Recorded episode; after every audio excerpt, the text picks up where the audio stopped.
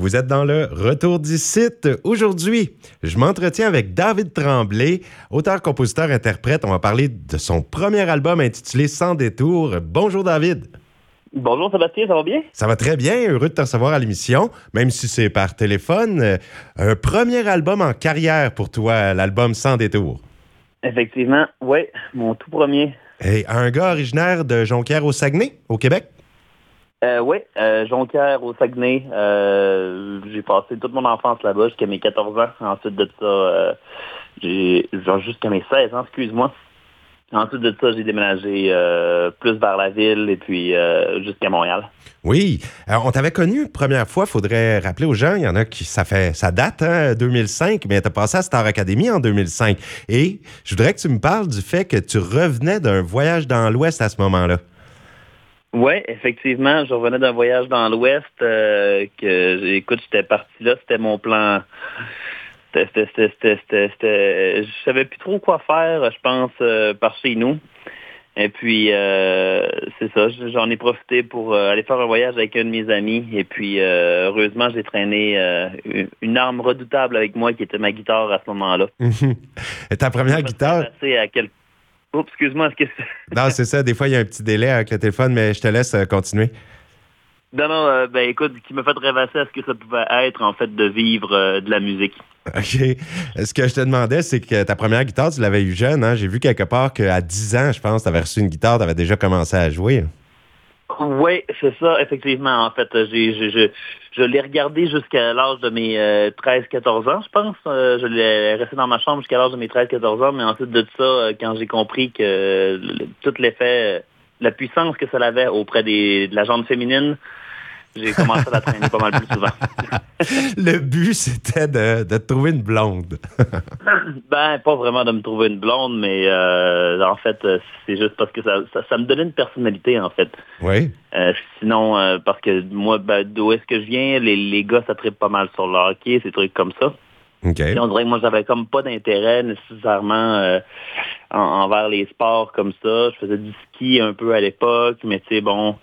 Puis quand euh, j'ai trouvé la guitare, j'ai fait ah, ok ça ça ça, m'allait bien. tu as eu l'expérience des spectacles aussi, euh, justement, après Star Academy. Il y a une grande tournée, hein, ça. Vous êtes allé à plein d'endroits. Vous avez fait des gros spectacles, je pense, Centre Belle même. Oui, effectivement, on a fait quatre centres belles avec euh, Wow. la tournée Star Academy en 2006. Ouais, C'est toute une on a vitrine. fait euh, le, le, le, le, euh, le Colisée Si je ne m'abuse, puis l'autre Gillette. euh, L'international de Montgolfière. Oui, aussi, Aussi? c'est- Il y a du monde. Donc, l'expérience de scène, mais ça a pris du temps là, avant que tu sortes un premier album. Parce que là, on revient en 2006, on est rendu en 2023. C'est ton tout premier album en carrière. De quelle façon ça s'est fait là, d'être prêt pour un album? Euh, J'avais fait quelques tentatives auparavant. Euh, Il y en avait une euh, en 2013 euh, que je, je- je- une compagnie de disques avec qui on avait un projet justement de faire un album. Et puis euh, finalement, euh, c'est avéré en cours de route que la, la compagnie de disques a fait faillite et puis euh, mes chansons sont restées prises dans cette faillite-là Oh, je pouvais dire. Fait que ensuite de ça, bon ben c'est moi j'ai eu mon garçon en 2008. Euh, puis tu sais souvent ça a été des, des, des contraintes plutôt euh, au niveau financier parce que bon c'est pas gratuit faire un album. Et Mm. puis euh, c'est ça. Donc là en 2000 euh, en 2021, euh, j'ai un ami à moi qui s'appelle Michael Grégoire qui lui euh, m'a proposé de coproduire en fait une première chanson. Et euh, ça m'a donné le vent dans les voiles là, pour enchaîner ensuite de ça là, les, les quatre autres plus euh, là, jusqu'à jusqu'à neuf Ouais. pour cet album. Ouais. Et c'est toi qui les as composé les neuf pièces là, qui sont sur ton album? Oui, oui, oui, oui, oui. J'en ai une que j'ai composée en duo avec Ariane Laniel qui s'appelle euh, 200 000 de la côte. OK. Et puis euh, ça, c'est une grande, une grande amie à moi. Et puis euh, le reste, non, j'ai composé ça euh, moi-même. Hey, ben félicitations, puis j'ai bien hâte d'entendre ça. Et juste pour euh, retracer aussi, je sais que tu as fait du mannequinat et également de l'animation dans le fameux bar le 281 qui n'existe plus aujourd'hui. Hein? Non, c'est ça, c'est fermé maintenant. Mais oui, j'ai euh, eu la chance de pouvoir participer à ça, puis d'assister aux deux dernières années du 281. Euh, ça a été vraiment une expérience euh, enrichissante puis euh, éducative pour moi parce que j'ai appris vraiment comment animer une foule et puis donc ça me sert toujours encore en spectacle. Ah, c'est clair, c'est clair. Toute expérience de scène va être bonne. Puis j'imagine que tu prévois faire une tournée pour l'album Sans détour.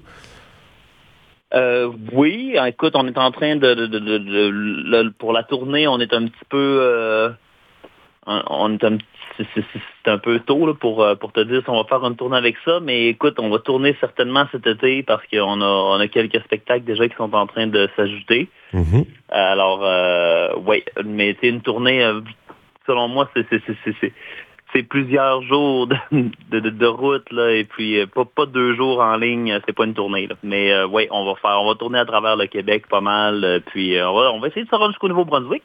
Ben il faut, il faut absolument. Puis là, les gens vont entendre tes chansons. Là, en, plus, en te connaissant un petit peu mieux, ça va être vraiment plaisant d'écouter les pièces de l'album. Puis parle-nous-en de cet album sans détour. De quoi tu parles là-dedans? C'est quoi les messages que tu as voulu véhiculer? Puis au niveau de la musique aussi, quel style? Ah, c'est un album euh, typique euh, de, de, de, gars, de char, je dirais. Ça parle de, de char, de filles, d'alcool.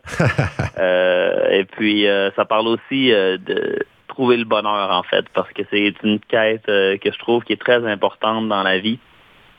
Puis que souvent, on ne se rend pas compte que le bonheur, c'est une panoplie de petites choses qui nous rendent heureux et non pas une grande chose qu'on a besoin de rechercher. Puis euh, voilà. Est-ce que David Tremblay, on peut considérer que c'est quelqu'un qui l'a trouvé le bonheur? Oui. Oui. Ben oui. Oh, oui, oui, oui, certainement. Euh, surtout avec, euh, ben là, présentement, écoute, ma, ma, conjointe est, sur le point d'accoucher oh, wow. de mon deuxième enfant. Donc, oui, puis on a une belle écoute, moi, c'est ça, je me contente de, très peu, mais je, je suis très bien. on a une belle petite maison à Laval. Euh, on a des amis qui sont proches de nous, la famille. Euh, on n'a pas besoin de, rien de plus, là, je te dirais, pour être heureux. Puis l'album, là, avec ce que tu m'as dit, ça semble festif. Oui, c'est festif parce que ça aussi, ça contribue à mon bonheur. Moi, je, suis quelqu'un de party pas mal. Fait que euh, ça n'avait pas le choix de passer par là. Puis justement, vu que j'ai fait aussi longtemps de chansonnier, j'ai fait trois ans de chansonnier à travers les bars du Québec. Et puis, euh, c'était bien important pour moi, là, justement, que ce ne soit pas un album là, à s'ouvrir les veines. Je voulais quelque chose qui, qui brassait, puis je voulais quelque chose qui, qui donnait le goût aux gens de danser, puis de, de, prendre la boisson aussi, puis euh, voilà, puis de, de, mettre la pédale euh, au fond du plancher quand c'était le temps d'écouter la chanson 100 000 à l'heure. Oui, c'est celle-là qu'on va écouter. oui.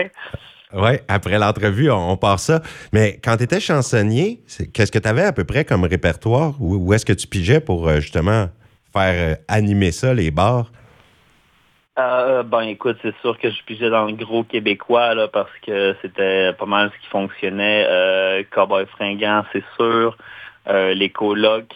Euh, du genre le loup. Euh, écoute, il y en a tellement qu'on viens que je sais plus lesquels te nommer là.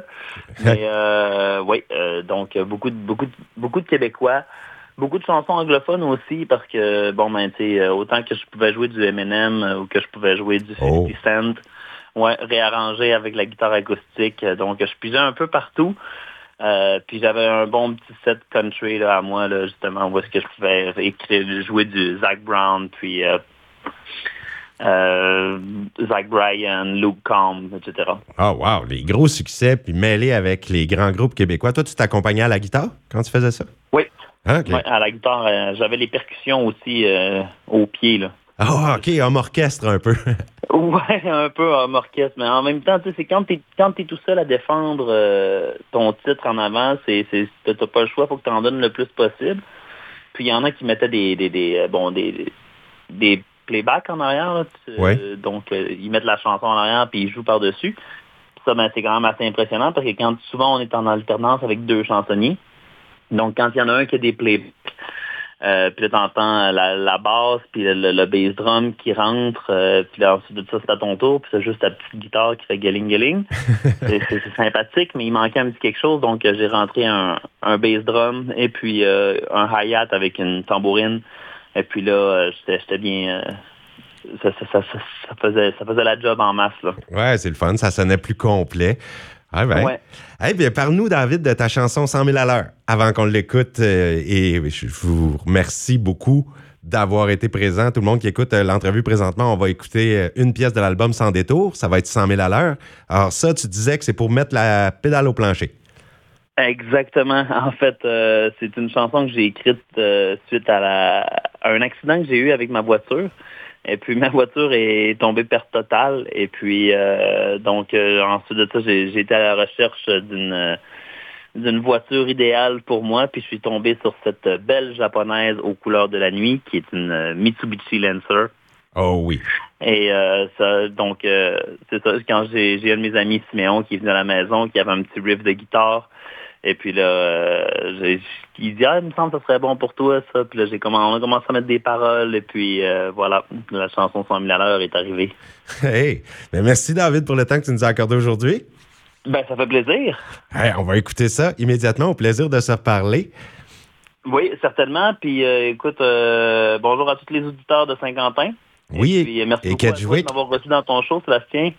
Ben, ça fait plaisir. Puis ici, on, dit vraiment Kedgewick et Saint-Quentin, on est les hauts plateaux parce que la radio est en plein milieu des deux villages. OK. Ah, parfait. OK. J'en garde bonne note.